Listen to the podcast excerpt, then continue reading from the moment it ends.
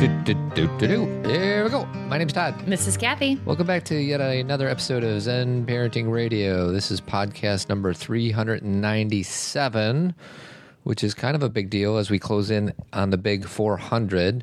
Why listen to Zen Parenting Radio? Because you'll feel outstanding. And who doesn't want to feel outstanding? And always remember our motto, which is that the best predictor of a child's well being is a parent's self understanding. We have a power packed show today, sweetie. Mm-hmm. We have a punchy, power packed show. Uh, we're going to talk about uh, Brene Brown. We're going to talk about a um, Facebook message I got from a listener that's pretty important, I think. Uh, we talk a little bit about the conference. Sure. Um, and then I want to share the story at the end, if possible. Those two stories. Remember? Maybe, yes. I know the stories, so I think they're awesome. It's just about how we're, what we're going to try and fit in. And don't forget about my quick takes. Which that's the thing is there's we just No, we that's not the thing. That that's the thing. we have in a very a very aggressive schedule, and I don't. I, Hey man, these listeners deserve it. Are you trying to say the listeners don't deserve it, sweetie? boy, no. Um, so first, um, I listen to uh, a lot of different podcasts. One of the podcasts I listen to is a White Sox weekly podcast because I'm a White Sox fan. And through uh, listening to this podcast last week, they had a guy named Bill Melton. excuse me, Bill Melton, and he is a former White Sox, and he won the home run championship, whatever, in the seventies. And he told a story about two Yankees players, and I think this is insane. And I already shared this with you. And they had uh, there's two Yankees players in the seventies. One's guy's name was Fritz Peterson, and one guy's name is Mike Kekich. For the baseball encyclopedia people out there, they probably know who these two people are, but it has to do with something I still I'm trying to get my arms around. So these two guys are probably best remembered today for swapping wives and children with each other, an arrangement that the pair announced at spring training in March of 1973. The Peterson and Kekich families had been friends since 1969. Peterson and the former uh, Suzanne Kekich are still married, but the relationship between Kekich and Marilyn Peterson did not last very long. Okay, so they switched. They switched wives. families. They switched families. They moved. Apparently, they moved into each other's house. How's your headphones? That's they're so loud. So whenever you like, Sure. just turn it down a teeny bit. Perfect. Thank you. Um, So they switched homes. So like one guy, one moved, guy into, moved into the other permanently. And so, what about the kids? Or did they have kids? Yes, there was kids. So one guy took care of the other guy's kids. Yes. Hmm.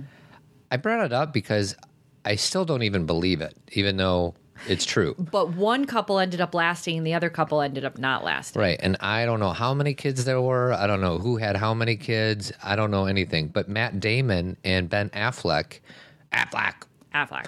are going to make a movie out of it. They're the producers. It's, it's a go. It's a green light. They're doing it. Oh, really?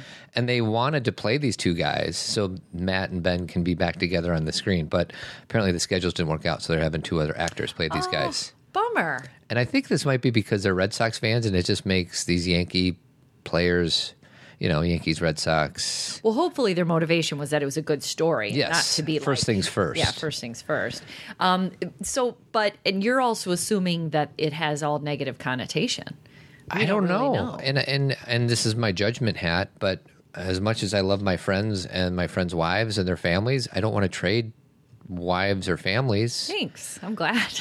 I've never even heard of For the best. I've never heard of Well, this. Well, I don't think it always happens like a hey, I, you know, here's a deal. Like I know I was telling you that a story that I had heard, gosh, and I can't remember the podcast, but it was a woman, it was a author, I think maybe it was on the Good Life project or something, and she had an experience like that where her father ended up living with her mom's best friend and ended up taking care of her kids. And it was the same kind of thing where she would only she would go stay with her dad and he was parenting her best friends instead of her. And how it's and then also Todd when I was growing up, I knew a family that the dad ended up having an affair and you know being with somebody else. Right. And so that couple got divorced. And so that man ended up marrying his mom or his, no, I got that wrong. It was a complete switch of partners. yeah. You know so what I maybe mean? this isn't as crazy as I think. And Shania Twain That's what happened with Shania Twain. What happened to Shania Twain? Shania Twain was married to Mutt Lange, uh, producer. Guy's name was Mutt. Yeah. Poor guy. I know. And um, they were married. And then he ended up supposedly, he says this, I- can't say that he's admitted to all this, but he supposedly had an affair with a very good friend of theirs. Mm-hmm. And so it broke up that marriage. And the guy that was married to the good friend and Shania Twain are now married. So they switched partners too. I think the weird weirdest part about it is that these two Yankees pitchers made an announcement as if the wives were just coming along for the ride. You know what? We just decided to do something. So, so if the movie comes out, I'm going to see it because it's just interesting to me. So, All anyways, um, can we do my thing first, or do you want to start with Brene? I would rather start with this. What Okay. is your thing? It's the I'm the keeper thing. Oh yeah, can we? I would like t- that to be kind of like the end because that's more like a question. Don't you I know, feel but like? there's a lot there. I know, but A lot there. I know you got a lot too. So let's start with you. okay. So here's the thing: we're not going to talk about everything in Brene Brown's new book. She has a new book out called "Braving the Wilderness," and the reason that Todd wants to start with the others because he hasn't read it yet, and I I understand. Like he, you know, he wants to like understand what we're talking about. Here's the but. We're going to see her Wednesday night, Tomorrow so night. that'll be tomorrow night. And so we'll have even more of a conversation on the next show about the details. But the reason that I wanted to at least bring up this book is because it is um, it is essential reading right now as far as what's going on in our world. Okay. And it is, I think, if we just kind of talk about some of the language that she's using, it doesn't matter that she didn't read the book. Like it's this is a. Um, it, you know what Brene does so well, and I think everyone will agree, is she kind of she does the research and comes up with new definitions, Oh, sorry about that. and so we can make challenging things more Um, accessible? accessible and and have everyday language for it. Because a lot of times we end up feeling like we you know I don't I don't know what this is I just feel it. And so this book again it's called Braving the Wilderness the quest for true belonging and the courage to stand alone. And really it's about how to belong to yourself. And it was interesting because the week before I got this book, I happened to be talking about belonging and fitting in with my college kids. And I had kind of like broken out the difference between fitting in and belonging. And fitting in, just if you guys are like, well, what is the difference? Fitting in is our ability to acclimate to a situation. Okay. So do you remember? I mean, even now, we don't even have to talk about high school, but do you feel like you, when you're in a situation with your friends from college versus your friends from Elmhurst versus your work friends that you kind of acclimate to who they are and what they do. You kind of take on a certain Um, if I'm with my college buddies, I'm going to act like more of an idiot. okay. And if I'm with, you know, my men's group guys, I'm probably going to not be as much of an idiot. Although there are a few men's group guys that I'm actually more of an idiot with those guys. Because you want it's more of a leadership role. Yeah. And now that doesn't mean when I say that I should probably take that deeper. Fitting in is more about the need to feel like you belong and so maybe acting different or taking on the um the behavior or personality of a group that you're with. Yeah. And I think most people who are listening, majority of people do that. I think that we I you know, we often talk about this even with our own kids like why do we become a different person when we're around our children? But then when our friend walks in the room all of a sudden we're like happy and funny. But then when we're with our kids we're constantly in teaching mode. And and part of that is just role playing and it's a it's a little different. But there is this like we want to fit and belong. What is this is what is why are we playing this? Why am I playing this? oh karma chameleon. Remember where you were, sweetie. Boy George. boy george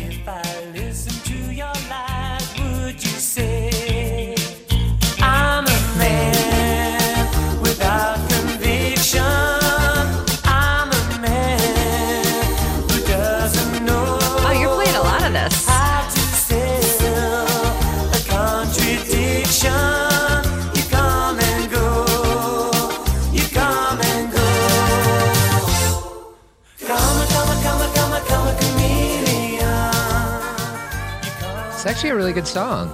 do you think so I do. It's catchy, Really? it's upbeat. And I remember the first time I saw Boy George and I thought Boy George was a girl.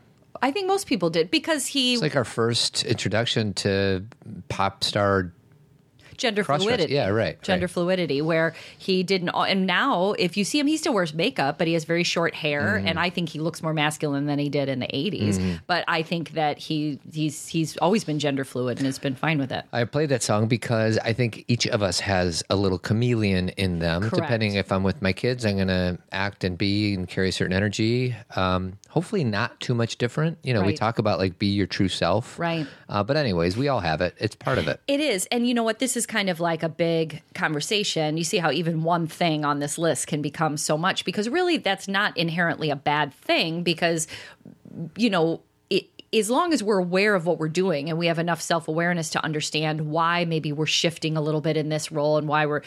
Because fitting in really can often mean when we are going against our own self interest or we are not being ourselves to try and make sure that we belong to a group Not being your authentic not self. being your authentic self, which I think a lot of us did maybe in high school or college or elementary school, or we're watching our children do that, where they're just trying to, they're like, they're sacrificing their own needs or their own voice so they can blend into a group. Mm. Yeah. That's what fitting in is. Got it. And that's very different than belonging. Belonging is when, regardless, of who you're with that you feel like you can be your authentic self and that you belong, that you can show up and be who you are and speak the things that you believe and that you that you have a place.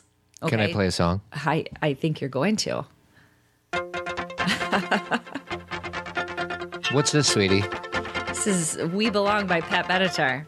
This isn't as good. What do you mean it isn't as good? It's better. No. I cried alone. Always All right. I don't want to play the whole thing because I'm Are disrupting you your flow. saying that Karma Chameleon is better than That's what I'm saying. Wow. For sure. It's quite a statement. Zen parenting listeners, what's a better song, Karma Chameleon or We Belong?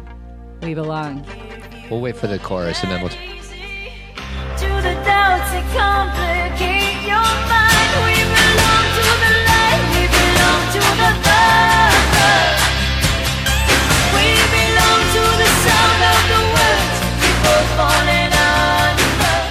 we go. So that is a great song, and you can't say anything negative about Pat Benatar because she's my girl. I'm not going to say anything negative. I, Okay. I like Pat Benatar. Yeah, she was. She was like my first like. um I want to be her kind of person. You, Isn't it- we didn't see. I mean, Isn't there a part in Fast Times where they think somebody's Pat Benatar, but it's There's a bunch of Pat Benatars. There's a bunch of Pat Yeah, Benatars. this girl, that girl. There's a bunch of Pat Benatars. They all had different looks. yes, Um, the leg warmers and Yes. the headband. And I didn't necessarily dress like Pat Benatar. I just wanted to be Pat Benatar. And then all of a sudden, like you know, that's when videos came out. Was "Love Is a Battlefield" was the mm. first video with you it know, told a story. it told a story and there was overspeak Oh, yes. it was beyond just the regular it was beyond the lyrics of the song Yes. so they to, like you said made a story and i'm not quite sure the dancing was quite as good as maybe we thought it was then Really? the the whole shimmy thing remember No, I don't, and most people listening to this oh don't oh my gosh either. yes they do everybody listening you know what i'm talking about with the love is a battlefield video she, there's a pimp and then all the girls like kind of bust out and Sweetie, it's like a manager. It's He's- not a pimp. he's a manager and they all do their little like shimmy kick thing i could do the whole thing for you right now that's how Will you do it at the conference? no Please.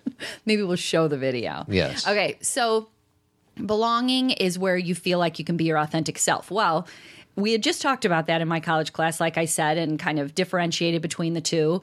And then I read this book the next week, and Brene takes it up a notch to true belonging. Okay, she actually dives Mm. So back there's in. levels of belonging. Exactly. So true belonging is being called let's see how do i want to i don't want to do the whole thing um that sometimes belonging means that you will stand alone. That really Ah, the only person you belong to is yourself Good, good. okay? And that sometimes you may not belong to a group but you will still belong to yourself. And again her language then you brave the wilderness of uncertainty and vulnerability and criticism. It's more important to belong to yourself first because what that the way I interpret that as being your authentic self. And the whole idea is to find a group where you can be your authentic self and belong to the group at the same time, but if it's at your own expense. Right, and you can belong to a group, like for example, like like a family. Uh-huh. If you are a part of a family, you belong to that group inherently by by blood, by name. But sometimes, even within a family, you may have a different opinion than everybody in that family. And true belonging is being able to stand in that opinion, not to then throw everybody else under the bus and tell them why they're wrong. That's what the core of this book is. We can do this with civility but it's okay to not try to do the whole I'm going to fit in thing once you understand why true belonging is so essential because and uh, again the core of the book like the thing that that the thread that weaves the book together is this quote by Maya Angelou that she read way back when that she now didn't understand and now does understand. Renee didn't understand it? Correct. Okay. So I'm going to read it to you and you see if this makes sense to you. right. So this is Maya. You are only free when you realize you belong no place. You belong every place, no place at all. The price is high, the reward is great. I kind of understand it, but I don't completely understand. You are only free when you realize you belong no place. You belong every place. yeah, that's the part that confuses no me. place at all. How can you be in no place and every place all at the same time? Again, you're being literal. You're acting as if it's actually a place to be. Yeah. And what she's saying is that you're free when you realize you belong you okay, let's let's take it on its head. It's very hard to feel free when you feel like you belong to some kind of structure that doesn't allow you to grow, expand, change your mm-hmm. voice and opinion. Mm-hmm. You may belong to a certain group or a certain family or a certain church or a certain bureaucracy, but if within that you are not allowed any other kind of opinion, Right. You're either you're Christian, you're Jewish, you're Democrat, you're Republican. Right. If you identify as this is the encapsulation of who I am, then it does not allow me the flexibility or freedom to be anything other than what is dictated by the ide- ideology of whatever organization you're talking about. Exactly. And if you have a belief system that maybe in kind of like breaks apart, you know, if, it's two sides coming at each other and one side is saying I'm right and the other side is saying I'm right and you kind of come in the middle and say, you know, I see this and I see this and this is how I see it. Mm-hmm. That that is a true belonging, but you don't belong anywhere. Mm-hmm. D- So really you're standing alone. So you belong nowhere, but you belong everywhere. You because if you belong somewhere, it's like handcuffs. It's restraints on who you can be. It could be. It because again, let's go back to the core of true belonging. The definition of true belonging is often being called to stand alone where the bel- the belonging is to yourself and what you believe. Like there's a lot of things that I believe and I see a certain way that many people would find contradictory. I, I find them paradoxical and I find them interesting, but I don't think they're contradicting. Yeah. I don't think that one outweighs the other. Right. You know, I don't think that um, you know like you know a really touchy one in our society is do you believe in the movement that we should you know what black lives matter focuses on in terms of one of the things they focus on in the terms of police brutality right, Right. and that there have been people who have been harmed or killed by a police officer mm-hmm. does does acknowledging that mean you don't support police Right. to me not at all Right. how why are these two things where you have to be on one side or the other cannot can you see can you know This is the black and white thing. People think that you have to be one, all one, or all the other thing. exactly can't you see that you can support and love and be so thankful for the police and the police force and the work they do and what they do for our country and what they choose to do. Actually, I kind of feel like I don't know if you guys feel this way, but every time I drive by a police officer in Elmhurst where I live, I always think, my goodness, like thank you mm-hmm. because I don't want to do what you do. Yeah. Like what they're what they experience and what they have to see and what they, you know, live as far as their daily stress levels. And then at the same time, at the very same time, there are people who have been harmed by the police and not acknowledging that doesn't make it go away Yeah. And choosing to say, well, I only support this or support that, that is where we get into trouble. Right. Is that how can, why can't both be true? And so this is, these are the kind of things where this is what true belonging is. Can you say what you believe and not feel like you have to belong to one side or the other. Can you? That's what braving the wilderness means. Now, something interesting, Todd, that um, a a listener posted on our Facebook page is, you know, the thing I posted yesterday on our page about Pat Carroll's statement about the NFL. Pete. Pete, thank you. Yeah. Pete Carroll's statement. He is the um, coach of the Seattle Seahawks, correct? Correct. And Pete Carroll put out a statement um, in regards to standing by his players and that he believed, you know, that people had a right to their own expression and that, you know, what our leadership had said about uh, firing or not allowing these people to do things of their own free will. Um, he, but Pete Carroll said, "I'm going to stand by my players and I'm going to stand by you know the individuals."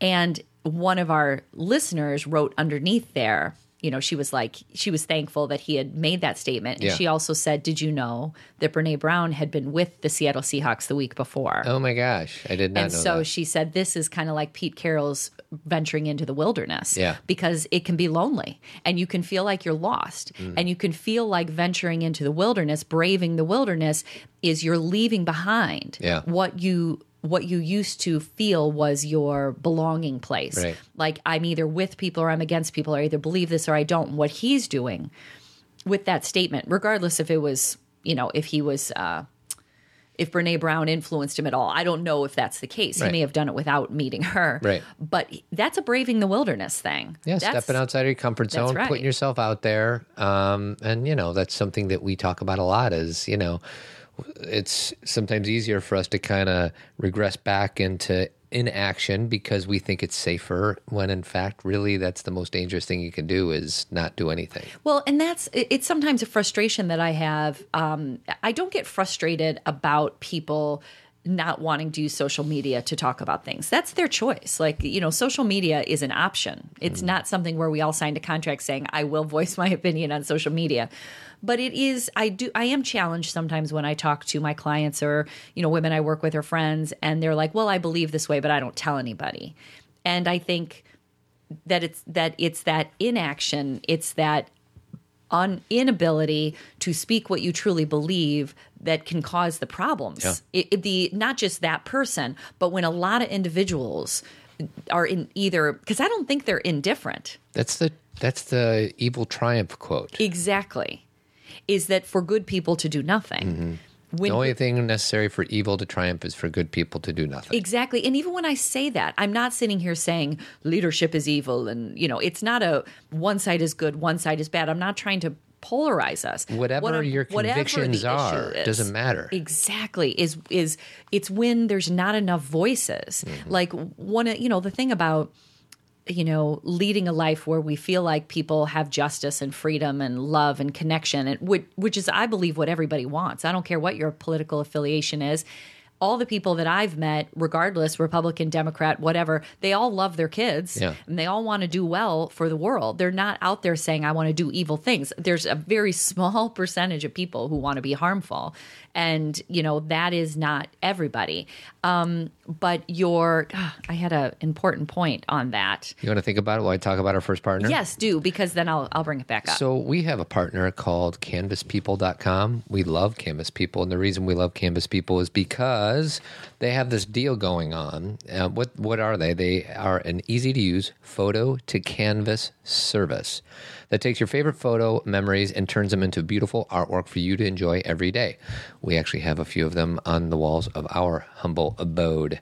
So instead of letting your uh, awesome pictures on your phone rot, uh, bring them to life by going to canvaspeople.com.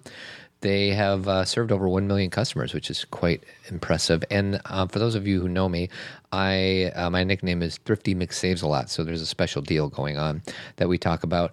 Uh, for Zen Parenting listeners, go to canvaspeople.com and buy an 11 by 14 canvas and instead of it being sixty nine ninety nine, it'll go to free. That's right, zero dollars and zero cents.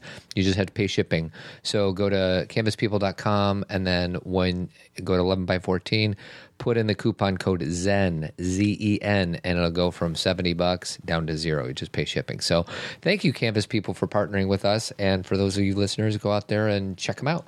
All right. What, what did you got? So what I was saying was I and I did remember was that everybody wants love and joy and connection and justice, right? Mm-hmm. And really all it takes is a critical mass to get there, right? It's like when I even when I hear critical mass, it's a tipping point. Mm-hmm. It's like where there is a when when people start to voice their opinion, even if they're not in agreement on every single thing and we're not all thinking the exact same way and we're not all following the exact same thing, but we have the understanding that we all want to feel free and we all want to uh, be able to love our families and to give to our families and whatever it may be. Critical mass is when there's enough voices saying that Yep. that we have a tipping point. Yep. And if we have people who decide to not say anything, who say, Yes, I believe in love and everything, but I just don't want to get involved because they're more worried about fitting in. And I'm saying fitting in and not belonging because they're more worried about being able to, um, you know, stay with this group of friends or not piss off someone they love or they don't want to get involved. And here's the thing I understand it, I've lived it.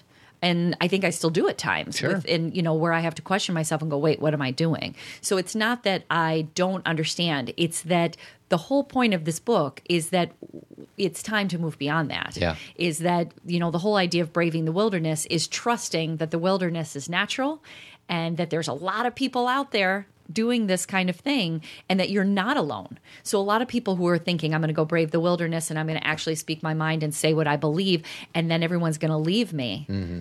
You're actually that's not true. Yeah. Not only could you end up being a leader for other people, but you're going to find other people who are doing the same thing. Well, it's the thing. Unless you say it, if you really want to find your tribe, the first step is to vocalize what your beliefs are. yes. And because otherwise, you know, we had one of our listeners on our team's Zen, and she's looking for a group of like minded people in her circle. community and all that.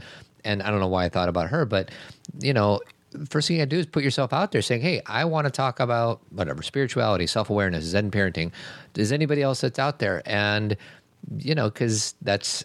A, a miniature, it's a micro bravery, Right, it's a- right? yeah. Put yourself out there. Yeah. So whatever your convictions are, you got to Well, and you know what happened with her, right? no. Oh, I, I thought this was the story you're going to tell. No. So on a Team Zen talk, she was saying, "I'm, you know, how do I start a women's circle, or how do I find people?" And we spent a lot of time talking about that. And then another member of Team Zen who listened later They live lives close by. her, That's so they're going to get together for coffee. There you go. So that's the other thing is unless you put yourself out there and say. Um, either here's what I believe, or here's what I'm not getting, or here's something that I'm not seeing. How are you going to know if anybody else is feeling that same way? And it's nerve wracking. Like, you know, Todd, I don't know if you remember because this is so long ago now, but like the right before I put out my first book, I was petrified because there was a lot of things. It, now, in people who have read my first book, or even I feel this way now, I read it and go, what was I afraid of? Like, it was basically just saying, here's me growing, whatever. But I was looking and saying looking at certain things a certain way and saying certain things that I had not really said You exposed yourself. I did. You became vulnerable. I became vulnerable. And if people hated that book Mm. or said, I don't agree with you at all, there's no way for me to f- try to fit in again. Yeah. I was basically going to not fit in Right. by saying, here's the things I believe. Now, we all know, or at least I can tell you how the story goes, is that's how I found everybody. Yeah. You know, that's, I mean, all my older friends are still my friends. It's not like I lost everybody, but maybe a community that I was following, which was do this, say that, do this, go out and give talks, it wasn't working for me.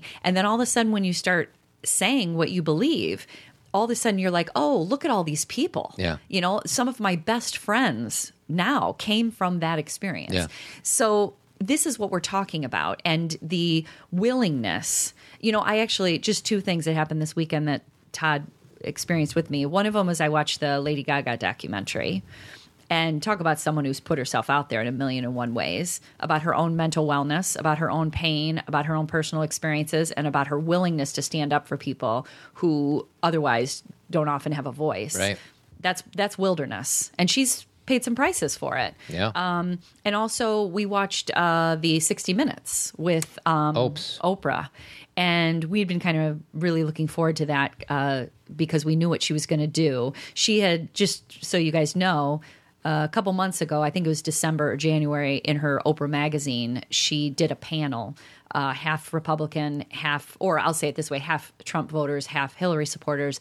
and had them come together and talk. Mm-hmm. And she did an article about it in her magazine. And so she had realized how important that was. So she did the exact, she did a similar segment to that for 60 Minutes. She did. What did you think about it? Um, I my fuel started burning. What does that mean? There's people that I disagree with, and I just found myself judging and getting mad at those people. Interesting. So, So, it- what do you do with that energy? I don't know.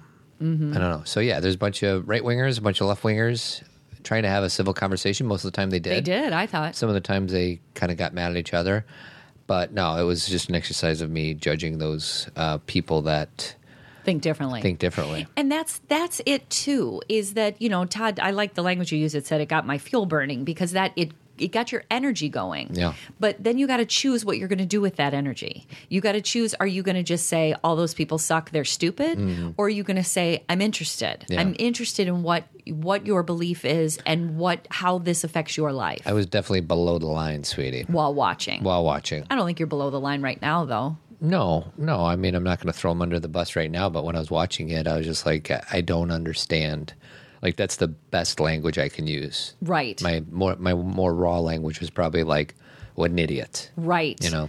Well, and I think our raw language is what gets us in trouble. is it's not bad to think to yourself what an idiot, but the the moment is am I going to say that online? Right. I, I'm always very intrigued by people who on social networking who really go to fight on a thread because I'm not quite sure what's being accomplished there versus I see your point. Thank you for sharing. Here's how I look at it. And Yeah. if someone goes after you, it doesn't mean you have to go after them. Like I kind of feel like maybe they could have done a better job with the editing of that. Is and maybe they address this a little bit, but with just the 60 minutes? Yeah, with 60 Okay. minutes was just to talk about what we have in Mm. common, but maybe that was not as good of TV. You know, it's more fun to see somebody fight than it is to say, because that's really, you know, the first thing you need to do whenever you deal with anybody that you disagree with is you disarm them in a way by telling them, you know, well, what are some common things that we have going on? There was one moment where a woman started talking about her health care and that she gets mi- migraines every day. And there were two men at the end of the table who uh, I think had said they both supported Trump or voted for Trump. And they both kind of said, well, we just need to fix the, the problem, blah, blah, blah. And Oprah stopped them and said, now, wait a second. Did you hear what she said? Because she's crying. Yeah. Like, I'm in pain. And if my health care, and they said, you know what? We did. And I agree. We need to fix our healthcare system and make sure that doesn't happen to you. And that, see, that's a moment of connection. Right. Except my thing is, if you I, uh, identify with this idea and how to fix healthcare, this woman's migraine medicine is going to go away. Right. So you can say that, but but you're disagreeing with the mechanics on how to do that. And that's the thing is, but we first, before we get into mechanics, we have to first see each other as human. Right. And we have to first hear each other's stories, and then the mechanics won't seem so polarizing. Yeah. Then we'll say, oh, now I get it. Yeah. You know, okay, yeah, this helps my state, but this hurts you. Yeah. Or this will help my family, but it won't help my mom. Yeah. You know, this is going to hurt, you know, the elderly or, Mm. and, and that's the thing is when we, fight each other and become defensive, we automatically take a side and we harden up and put on our mask. Right. And if we say, "Oh, I hear you," then maybe the mechanics could work. And it's not just about politics. Obviously, what Oprah was doing on 60 Minutes was literally political, but it's about any conversation that we have with people. It takes a lot of work to um, be able to respond in a way that is rational and um, and kind. Yeah. kind enough. You can be kind and still have true belonging. See, here's the thing civility, which is super important, is you can. I can disagree Yeah. with a lot of people's perspective and still be civil. We just had a woman here this morning who we're going to have on Friday. This Friday, yeah. Yeah, uh, Podcast number 398. Exactly. Um, uh, Danya Rosen, Yep. who is the um, executive, executive director of. Peer Health Exchange. Thank you. And she's wonderful, and you'll love the show. It, but she was talking about certain things, and when we were done, she said, "I hope I didn't make you uncomfortable that I was talking about issues that I disagreed with." And I said, "Absolutely not. I people can share their perspective as long as they're not throwing anyone else under the bus. Mm-hmm. That's that's where Todd and I, or I know I definitely do, and I think you would agree. I draw the line. Well, we get Facebook comments, and some people respectfully disagree. Like Charles, remember Charles? Like, no, I totally disagree with you guys. but kindly, but kindly. And we, you know, I became smarter as a result of Charles, and he he went to our conference. he did. He and his wife came to our conference. Whereas we've also had Facebook post of the trolls say, you know, screaming and swearing and all that, and we just delete them. Right. Or just if they're unkind or cruel, block. Yeah, we You know what I block mean? them or delete it or whatever. You know, it's not on our thread. Right. You know, you got to be yeah civility Safety on our page. Yeah. Yeah. Civility and safety. And that's the thing is that it's not about the opinion, Mm-hmm. it's how it's expressed. And even that can be kind of wildernessy Yeah. because sometimes your people will be like, you didn't come on strong enough. You Mm-hmm. weren't progressive enough. You weren't conservative enough. You weren't mean enough. You weren't mad enough. And there is a, a middle place. And that is what this is. So, just in, we're going to talk about this more next week because I know Todd really wants to get to the next thing. Um, but I will just finish by saying um, that. Well, I don't. I don't want to dive back into this because this is bringing up more about civility. So I'll just stop. Are you sure? Well, I there's. I mean, there's so much to talk about. But we probably. How long have we gone already? We're 35 minutes in. Okay, so we'll talk more about this next week, and we'll dive in more into critical mass. We'll talk more into about uh, inclusive language, and we'll talk about what collective assembly means, and um, becoming more aware of how we can make an impact. So that's for next week. Um, So, oh, real quick, what is Team Zen, sweetie? Will you explain what Team Zen is? Team Zen is our virtual community. We were just mentioning it that two women were able to uh, find each other and now are meeting in their home state. Um, it's a virtual community of people who listen to the show or like Zen parenting or like the idea of it. And we offer um, some podcasts during the month that are live. If you can't make the live talks, uh, we email it to you so you can watch it on your own time or listen it to it at your own time. We also have a Facebook page where we answer questions and we have resources and we offer whatever people are looking for. And obviously, the community connection where people, it's not just about us, it's about other people who are on Team Zen who are helping each other. There you go. Um, and maybe you just said that because I was looking at something else. How do you? How do you? So if you want to subscribe, it is a subscription service. You do pay because it's kind of like an How extra much? job for Todd and I. Um, it's twenty five dollars a month, and you can join and um, participate in any way you want. I mean, some people are really vocal or on every call. They respond to every thread, and some people are listening. Some people can describe it as just another podcast. Other people, it's interactive, so we have back and forth with Yep. our listeners. Other people can, can consider it like a group coaching um, thing. When you struggle with something, and you get some help from me and you, and some of the other other amazing people that are on. So And that's the thing is I think we created this because of the feedback we were getting about people said I want to ask you a question or I actually want to have a conversation with you or I want you and so this is that opportunity. Yeah. So if you, you know, we can't really do that with the regular show, but if you're like I just want to ask you a specific question, here this you is the way to do it. Yep. So, So you go to zenparentingradio.com, click Team Zen and you can subscribe. in the upper right hand, hand corner, there's something called Get Zen, and then you just click on Join Team Zen. Very simple. So, sweetie, you posted something on Facebook last week. Mm-hmm. you shared an article called The Keeper. What is that? So it was a, a blog written. I actually took it from Alexandra Solomon's page. Dr. Solomon, she we've had her on the show before. She posted it, so I don't know if she knows this woman, but this woman. What was the name of the Facebook page where it came from? I want to give the blogger her due because I, didn't write it. Lucky Orange Pants. So Lucky Orange Pants, it was her. She's the blogger who wrote it, and basically it was called "I Am the Keeper," and it was all about um, the parent um, who feels that they are the protector, uh, um, the person who takes care of the emotional and often invisible needs of the family. Mm-hmm. And it was written beautifully, and there was a lot of response to it, and I. It resonated with me too, well, and you said the parent, and it could be a male or female. mom mm-hmm. or a dad or a mm-hmm. male or a female. But in so so then you kind of wrote this post after sharing it, and you say on the show we usually call it CEO of the family, but I like this so much. And then you wrote these words: "I am the keeper. I'm the keeper of schedules," and so on and so forth. Right? Oh, I didn't write that. She wrote that. That's her blog. Oh, so you just copied and pasted. this. Correct. Okay, now I understand. That's why I want to give her due. Thank you. Mm-hmm. So you shared it. Oh, Wow, this this sucker's been shared forty three times. So obviously it touched a nerve. Mm-hmm. It sure did. So then we get this uh, Facebook post from our friend who lives here in Elmhurst. Her name is Jennifer, and Did she did she want you to share that? well, there's a lot of Jennifers in Elmhurst, sweetie. Good point. Good point.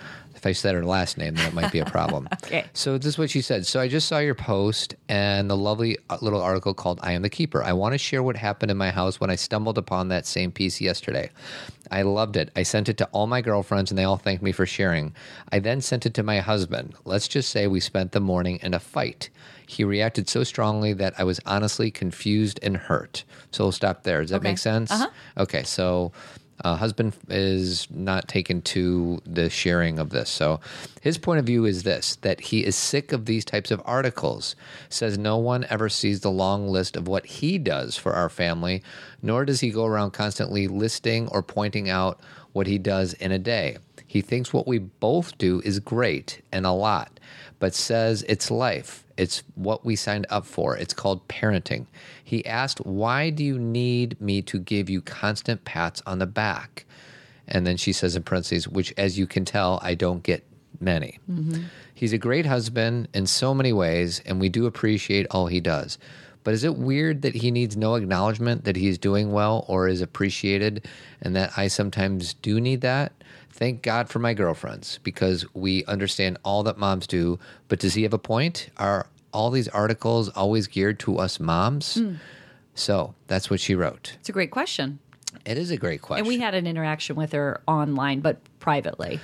So these are some of the thoughts that I had. Okay. Um, so I want to talk to the dads out there who may agree with this guy, saying, you know, I work really hard and I don't get constant pats on the back for doing what I do. Um, if you, hmm, I'm going to get in trouble.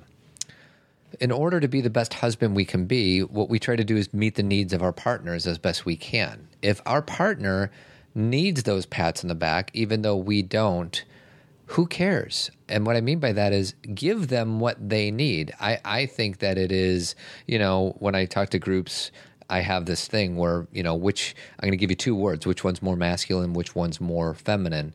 And like, you know, support, supportive is like for me, like a feminine word. Like when I'm in my feminine, because I have feminine, masculine qualities in me, when I'm in my feminine, I need support. I need consoling. I need nurturing.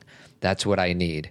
And it just so happens, you know, many females, many women are more in their feminine and they need more. So if, if, Cathy, if you wanted this and you do, you like support, who doesn't, right? Well, I think human beings do. Human beings do. Um, and let's just say I didn't, it doesn't matter. If you need it, I'm going to give it to you. So a lot of that is communication. You you need to ask for what you're what you're needing. So maybe our listener never really said that. Like, you know, I need more support. I need more compliments. I need more acknowledgement of what it is that I do. So if she hasn't and he hasn't known that, then that's the first step. Now, if, but the, if the husband knows this, then give her the support and the acknowledgement that she needs because you know one thing i learned early in our marriage is just because something wouldn't bother me doesn't mean it's okay that it shouldn't bother you does that make sense Oh, yeah. It- yeah. so those are the first sets of questions or thoughts that i have when i first heard this So a few things are that number one, um, you you know you're starting out by saying you're kind of taking her at her word that she needs pats on the back and he doesn't, mm-hmm. and I disagree with that completely. I think that when you are, if he, and I don't know that he is, but any person, male or female, in a traditional workplace is receiving mm-hmm. pats on the back, Sure. even if it's not every day. They also receive criticism and have challenging days. I'm not saying it's easy. Mm-hmm. I've, you know, lived in that workspace for a long time, kind of still do in many ways. And, but there are, there is a salary. Yeah. There are bonuses. those, there, those, those are acknowledgments there are lunches. Yeah. There are free tickets to a game. There are going go- there is going golfing. There is the um, you know the award for the end of the month. And not everybody gets that, but I think sometimes we take those things for granted because those are things that the stay-at-home parent if it be mom or dad, but it typically is not not typically I statistically is more mom is at home does not get those things. Right. So someone could come home and say, "Well, I don't get any acknowledgement for my job." Job, and that's not true because Yeah. you're bringing home a paycheck. Sure. So you're already getting acknowledged. So when so it's kind of like recognizing what's already happening. You are getting acknowledged for your work. You are bringing in the money, and you may be the biggest decision maker because you're the biggest breadwinner. So right there, you have a lot of power that I don't have, and in that, and and even though it, it- the the power should be shared, it doesn't always feel that it is mm-hmm. Shared because when one person's bringing in the money, sometimes everybody gives that person more, you know, gives them more like their their decision has more weight. So I feel like what you're saying is in a professional setting, there's built-in acknowledgments. Uh-huh. Correct. Whereas stay-at-home moms or dads, there's nothing. There is none. So maybe to bring the balance back to the force, Yes. is yes the An occasional blog. yeah the, the an, an occasional blog Yeah. saying yes I am the keeper. Because the amount of things that stay-at-home moms or dads do is completely in my opinion underappreciated undervalued And a lot harder than it looks and invisible. And invisible. That's the key to the CEO of the family, which is what we call it. And then in this blog, she called it I Am the Keeper, are things that nobody knows that are happening that are happening. How do you think we end up on vacation? Okay, maybe one person pays for it more, but how do you think that whole thing occurs? Or how do you think everyone ends up with a Christmas present? Mm. Or how do you think that everything works out really well at Easter time with gifts or where we're going? Or how how is the refrigerator stocked? Mm. Or how is everything that was that's been thrown all over the kitchen cleaned up? Or how is this child who's been struggling with their sadness? Who's talking to them mm. and who's spending time in their bed? And who is doing the laundry and doing the things that everyone expects? And many couples will say we're both doing it. We're mm-hmm. sharing it. But oftentimes especially if one person is working a traditional 9 to 5 or 7 to 8 job there is one person who is doing all that and nobody is acknowledging it because it's invisible. Yeah. it's it's just you have to have clean underwear so you do. Yeah. so nobody says hey every day thanks for my clean clothes. You just expect it. And and it's more than that. It's who fixed the pipe downstairs Yeah. and who made sure it, it, it's it's the phone calls and the structure and the paying for the books. And the point is is it's not about needing more pats on the back. It's not about one person's value is greater than the other. It's about can we acknowledge the invisible? Because it's very hard for an outward acknowledge of invisible because by definition it's invisible. Mm-hmm. So when you have a group of people if it be moms or dads who recognize that and look at that blog and say oh that's me. Mm-hmm. And you know you you the other comment you made is she needs to ask for it. She did by showing him the blog. It was possibly a, it was a true door opener. It was a door opener but she didn't we don't know but Right. she said oh look at this. And you know the the husband may have been like oh interesting now if the guy has presence and can read between the lines let's just say she was ambiguous saying isn't this interesting Yeah. it's not like she said please acknowledge me No. because that requires a lot of vulnerability Correct. and things like that Right. so as guys or as partners we need to read between the lines of you know they may be saying one thing but what is the message that is Right. trying to be conveyed why here? is my partner showing me Yes, this blog and it may not be to say pat me on the back Yeah. it may mean to say i want you to know me better Yeah. i want you to know the things i do not because i think you owe me anything but because it's something that is undiscussed it's not discussed we just expect it and i am willing to do it meaning i'm not saying that I won't do it, nor am I saying I shouldn't have to do it. I'm going to do it. But can we talk about and acknowledge the fact that I do do this mm-hmm. and that there's that's a sense of, you know, knowing your value within the family. Like, does do we know this? Because I see what you do because it's very obvious. Because you get up in the morning and you go and you come home and you bring home a paycheck and you take the phone calls and you're on your computer and I see you. But sometimes it's very hard to see what a stay-at-home parent does because a lot of times when a when the other spouse will come home and say, "What'd you do?" and you said, "Oh, we went to the grocery store and we went to the zoo and then we had a play date." The wor- the person who's working out of the home may say, "Oh, that sounds great." That sounds so fun. Oh, that sounds easy. Your day is easy. And that day was the hardest emotionally taxing day. But you don't understand that unless you've done it. And I know you know this Mm-hmm. No, because no, we I used hear to you. talk about this all well, the time. and I kind of feel like this is an uh, you know as a teaching tool. I love the idea of the emotional bank account because it's possible that our listener and her husband they may have both been on empty that day. Correct. It could have had nothing to do with the content. Yeah. So the so what do I mean by emotional bank account?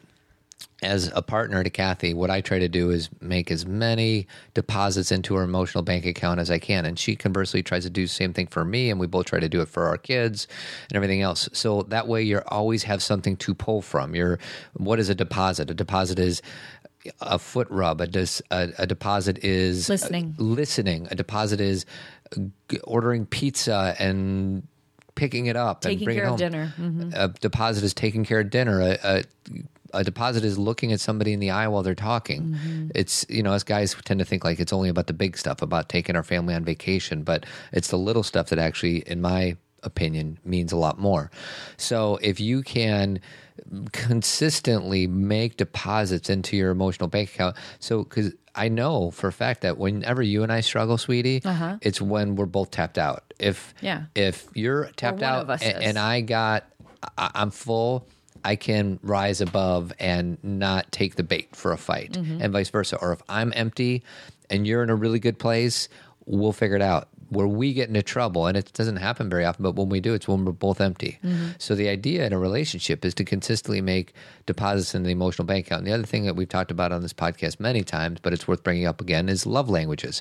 Jennifer's may be words, and his may be acts of, Of service. service. He's going out and working his tail off, and that is an unbelievable act of service. But in Jennifer's world, that may be her fourth most important love language. She needs to hear that he knows Yes. what she's doing, not in a coddling way. Right. Now, one of the things that's um, really important also is the perspective in this situation, but also any situation where we have kind of that view that everything is a pie, and that if one ter- you know one person takes a piece and there's less for me, or if you're doing really good work, that means it's taking away from my good work. The truth is, is that both things can be true at once in any relationship, and we'll just use these two for a second, but the spouse who is working outside the home can be contributing in a major way and doing so much. And the spouse who is working inside the home can be doing so much and contributing in a major way. And both things can be true. And it- we don't have to look at it as a competition of who's working harder. Because as soon as we think it's a competition of who's working harder, that's when these kind of arguments happen Right. where when somebody comes and says, Look at what I do, or this blog is meaningful to me, the other spouse feels defensive, as if they have to demonstrate how much work they're doing too to rise to what the other person is saying they're doing. It's not a competition. Both of you can be working at 100%. Both of you could be giving all your heart and soul, and it doesn't take away from each other. Right. So that's really to me a big part of this argument is I would be willing to guess and I could be wrong but that he felt as if she was asking for something and that meant he wasn't doing enough. Mm-hmm. And that's, That's- not what she's saying. But that's our default. That's my default. Is if you bring something up, I always be like, "What did I do wrong?" Or Right. "How is it?" You know, you're pointing the finger at me, so I must have done something wrong. Whereas she wanted to share, right. and he's like, and and I'm guessing. You know, who knows? We're just guessing. He may have been like, "You don't think I do this for you?" Right. Or you don't see the work I do Yeah. or why are you guys writing blogs about everything you do? I don't read any blogs about what I do. And and part of the reason if he's listening to this is because what you do is mainstream Yeah. is even though you have a hard job and you are under the gun and there is so much pressure there's a more traditional viewpoint of you have value we need you to do what you're doing As as dictated by society. as dictated by society we being a breadwinner going to a so everybody already views you as a valuable member of society Yeah. mothers and caregivers or fathers who are staying home are often viewed as they're not doing as much as everybody else yet here they are keeping this is the essence of this blog the humanity of their children and their family intact. Yeah. and that their everyday experience with their kids is how to raise humans. Mm-hmm. You know that they're like helping humans become grown-up humans. And there's this you know disconnect that we have about why that's so important so when parents find something like that they can bond over Yeah. that's why it's not about let's let's go toe to toe about who's better Yeah. it's about both are true yeah. so hopefully that's helpful.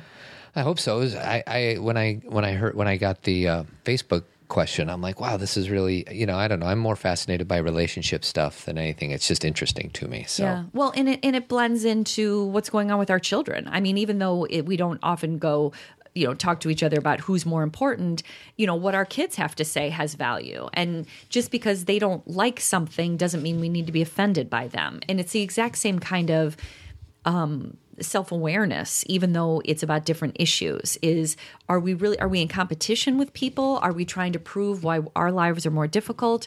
Are we trying to prove why we're more valuable? Or do we have an innate sense of value? And also i would say to jennifer in a way you bringing him that blog and him saying back to you nobody writes blogs about what i do he's also saying to you i would like to be acknowledged too. Yeah. And that's okay. That's that's a valuable thing to hear is even with all the societal validation that he we may perceive that he receives Yeah. he would like you to know it too. Mm-hmm. And he may want you to occasionally say thank you. Even if you think i already do that he's saying Well, and if Jennifer has the strength and the vulnerability to, you know, as we said, you know, I've been in situations where you and I are not connecting.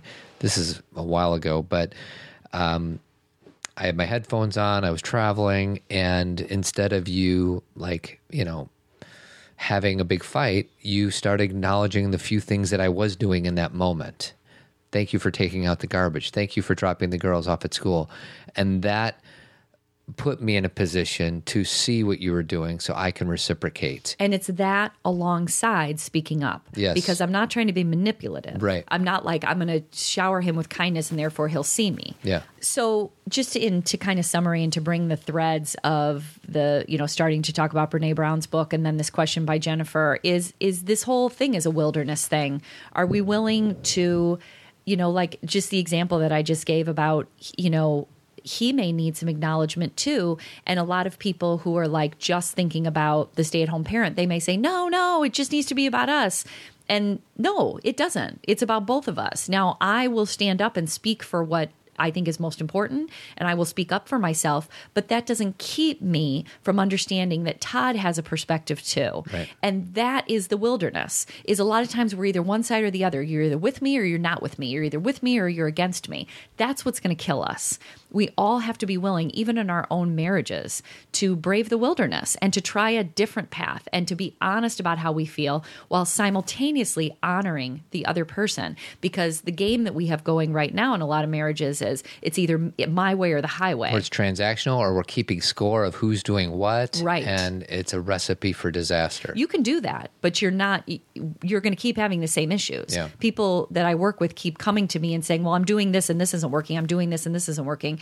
And my comment is, "That's because you're doing this. Mm. You're trying to manipulate and you're trying to pretend and you're trying to be in a competition of who wins." if you can give more than what you're give than what you're getting, like just, you know, sacrifice oneself for the sake of the relationship, if you get two people that do that, you're golden. Like I feel like that's the definition of a quality marriage when one person will do more for the other person then this is going to come out wrong but than for themselves but the bottom line is if you're keeping score saying well i if if i have to do this then you have to do that you're it's a recipe for disaster Well, it's transactional, like you Yeah. said, and your language. Because I know what you're saying. Yeah, it's- it's- it didn't come you out right. said sacrificing myself for the other, and that he Todd's just saying, can you give more give of more yourself? right the the but in there can you at the same time have true belonging Yeah. Where you're not trying to just fit a mold or a role and you're not trying to just do things to make the other person happy. This is the this is the paradox. You are being yourself and you are speaking up and you are saying i will listen to you. Will you listen to me? And here's how i really feel. Not i'm fine. I'm fine. No big deal. I'm fine. Because that's a recipe for disaster too. So at the same time, listen to this crazy paradox. Give more of yourself and have true belonging belonging where you speak up for yourself Mm-hmm. and you ask for what you need and they may sound contradictory but they're not yeah the more you can do one the easier it is to do the other Right. and it's also braving the wilderness because if you talk to a group of of let's focus on the women for a second you could go into a group of women and complain about your spouse and you're going to get a lot of normalizing. Mm-hmm. You're going to get a lot of my spouse too and my husband too and that's what men are like and they're jerks and they don't understand us. You could try and fit into that and pretend you belong to that but is that true belonging? Yeah. do you really feel empowered there or do you feel momentarily you know normalized and then you walk out of there and you feel horrible again it's almost like gossip Yeah. you know it, it kind of revs you up for a second but then you're like okay i still have the same problem Right. so Sweetie, what is the Zen Parenting Conference? so zen parenting conference is uh, march 2nd and 3rd of mar of Mar- i was going to say march 2nd and 3rd of march do you think i said that enough of 2018 Lady Redundant Woman. Lady Redundant Woman. Um, does anybody watch WordGirl? Do you remember Lady Redundant Woman? And what's the sandwich guy? I don't know. That's Fred, your sister's Stoller. friend, Fred Stoller. He's he's the sandwich guy. Anyway, um, it is next year. We have Cheryl Strayed, who you may know is the author of Wild and Tiny Beautiful Things and the Dear Sugar podcast. We have Orly Wahba, who is e- leading a kindness initiative all over this world and is amazing, and you're going to love her. And then we have Mike Domitrz, who focuses on sexual assault, consent, and just having healthy um, relationships overall. And all three of them are amazing speakers, full of wisdom and forces for good, which is the theme of next year's conference. So if you believe yourself to be a force for good and you want to be surrounded by forces for good, then you need to get to our conference. And you go to zenparentingradio.com and live events, and you're going to find it. And we have about half the people that come to the conference are from out of town. Yes, half. So if you're from out of town and you're not in New Zealand, actually, I just got an email from some lady in New Zealand. She's like, I want to go, but I'm in New Zealand. I'm in New Zealand. Understood. um, we'd love to have you. We would love to have you. And then we also have something called Zen Friend, and that is like a scholarship program for people who can't afford to go to the conference. Um, for people who have the ability and the resources to be able to help those people out, we provide the vehicle for that. So um, these are three of our most recent Zen friends. You ready, sweetie? Sure. And just can I give a little more than Sure. just we provide a vehicle for it? Basically, we it's a scholarship program and when you buy your ticket or maybe if you're not even buying a ticket, you donate to the Zen Friend you know scholarship and then when people email us and say i can only afford this much or i can only afford one ticket we use that money to allow these people to attend That's right. And don't forget about Sweetie's books, which you can find on our website. And I do coaching for guys, so you can check that out. That's all at uh, zenparentingradio.com. Just click on what we do. I think that's the tab. I don't know. yeah and then the zen friends you didn't read them and then, oh, thank you. The Zen friends are Kelsey Holt, thank you kelsey Healthy Winninger. no heather Sorry, Heather. What did I say? healthy Healthy. heather you are healthy but you're also your Healthy Heather Winninger and Bill Dwight from famzoo.com. For those of you guys who don't know who Famzoo is, uh, it's a financial literacy for kids and among other things. So go to and we use. And we do. Um, so all of those people, thank you for, for being Zen friends, and I want you to know that we have more than. I mean, I'm a little inundated with emails, um, but that doesn't mean don't email me. If you want to come to the conference and for some reason you can't, um, you just need a discount or you need support or whatever. Email me. If you can afford the ticket, please buy it. Yeah. Because then, you know, I want to help the people who really believe they can't make it. So um, go to zenparentingradio.com. Go to, all you have to do is go to go, what does it say in the corner again? Go Zen, get Zen. Get Zen? And then that's just, if you go there, everything's there live events, Team Zen, our podcast. Like the, the website's awesome. yeah, thanks, Brad. Thanks, Brad, who made our website. check out the big brain on Brad. Uh-huh. Um, so to close the show, I want to read two stories, and it's going to take a while. But the only people who listen to the very end are are diehards, anyways. you're gonna you're gonna read that entire story, It's worth it, sweetie. It's inspiration. You don't have to be here. You can leave if you want. really? Sure. I mean, I'll take two minutes, but All right. Well, I'm not gonna leave you, but it's just a lot of reading. so yeah, just Why don't you skim the story? I'll skim it. Whatever. Don't worry about it. Okay. So a listener shot me this email, and it's a history story about Chicago, and I think it's worth reading. And So it'll take a few minutes. So just buckle up, buckle in, settle in. So there's a guy out there named Al Capone back from the 1920s, and he was a bad guy, and they made a movie called Untouchables about him. So Al Capone had a lawyer nicknamed Easy Eddie.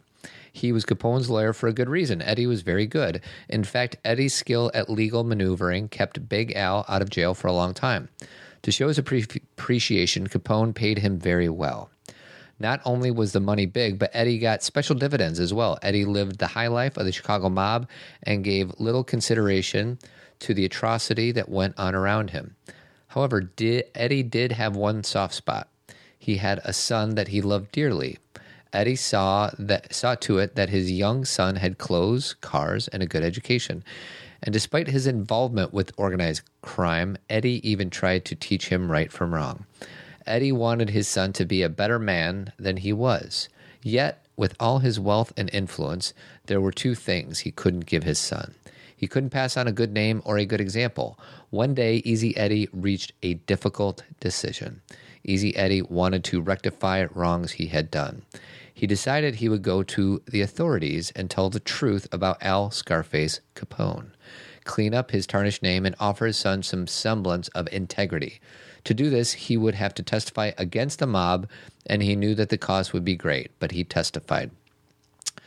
Within the year, Easy Eddie's life ended in a blaze of gunfire on a lonely Chicago street. But in his eyes, he had given his son the greatest gift he had to offer at the greatest price he could ever pay. Police removed from his pockets a rosary, a crucifix, a, re- a religious medallion, and a poem clipped from a magazine. So that's the first story. Um, and then I'm going to read the second story, and then there's a connection of what brings these stories together. So this is story number two.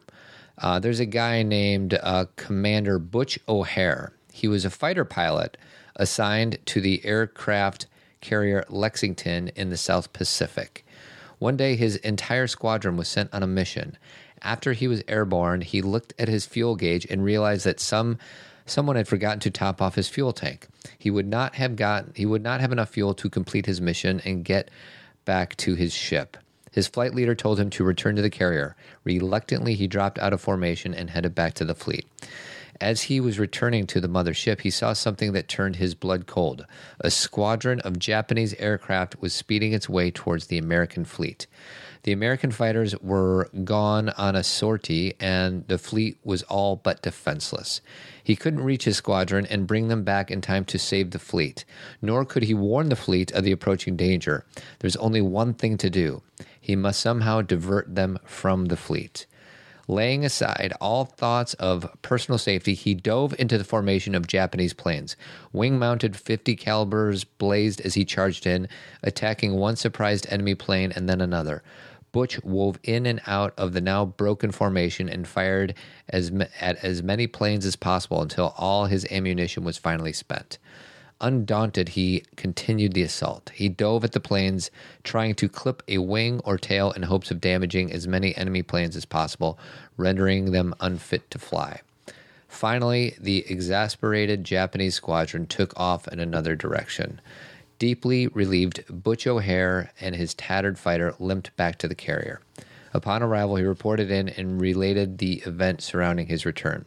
The film from the gun camera mounted on his plane told the tale. It showed the extent of Butch's daring attempt to protect his fleet. He had, in fact, destroyed five enemy aircraft. This took place on February 20th, 1942, and for that, Butch became the Navy's first ace of World War II and the first naval aviator to win the Congressional Medal of Honor. A year later, Butch was killed in an aerial combat at the age of 29. His hometown would not allow the memory of his World War hero, World War hero to fade, and today, O'Hare Airport in Chicago is named in tribute to the courage of this great man. So the next time you find yourself at O'Hare International, give some thought to visiting Butch's memorial displaying his statue and his Medal of Honor. It's located between terminals 1 and 2. So what do these two stories have to do with each other? Butch O'Hare was Edie, Easy Eddie's son. That's it. Mm-hmm. I thought that that was an amazing story. Talks And it's about true. and it's true. And this guy um, decided that he was going to take a stand. He was going to speak up. Easy Eddie. Easy Eddie. And against Al Capone, he lost his life because of it. He got killed by Al Capone's guys a year later. Uh, but think about what that meant. Like, think about the butterfly effects, the ripples of what one good decision might mean in this world. And if we are willing to go into the world and and brave the wilderness, which basically means stand up for what we believe is right and speak up and be civil to other people while we're doing it. You know, there is no equation that says to stand up for what I need to stand up for, I need to throw everyone else under the bus. You don't. You can stand up for what you believe is right and be civil. Our children learn how to do the same.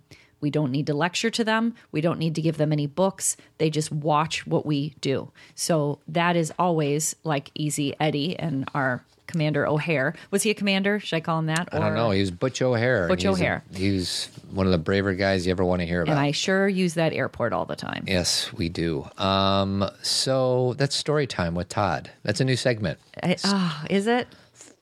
Uh, fireside chat with Todd. You know what? Actually, you did a really good job. You, Really? you spoke really good Oh, well, and clear.